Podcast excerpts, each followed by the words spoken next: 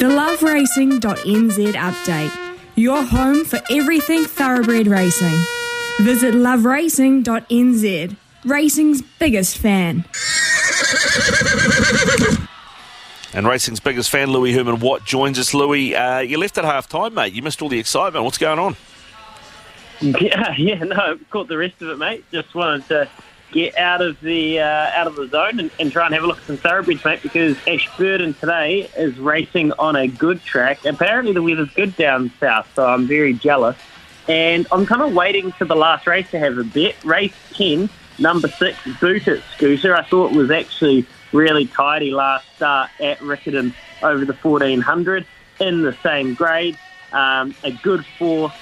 Tina Comunyagi six on the ride, good barrier. Lance Robinson's team is always good fit horses when they get to the races, and that's exactly what this horse is. So from barrier two, Boot It Scooter in the last at Cash Burden today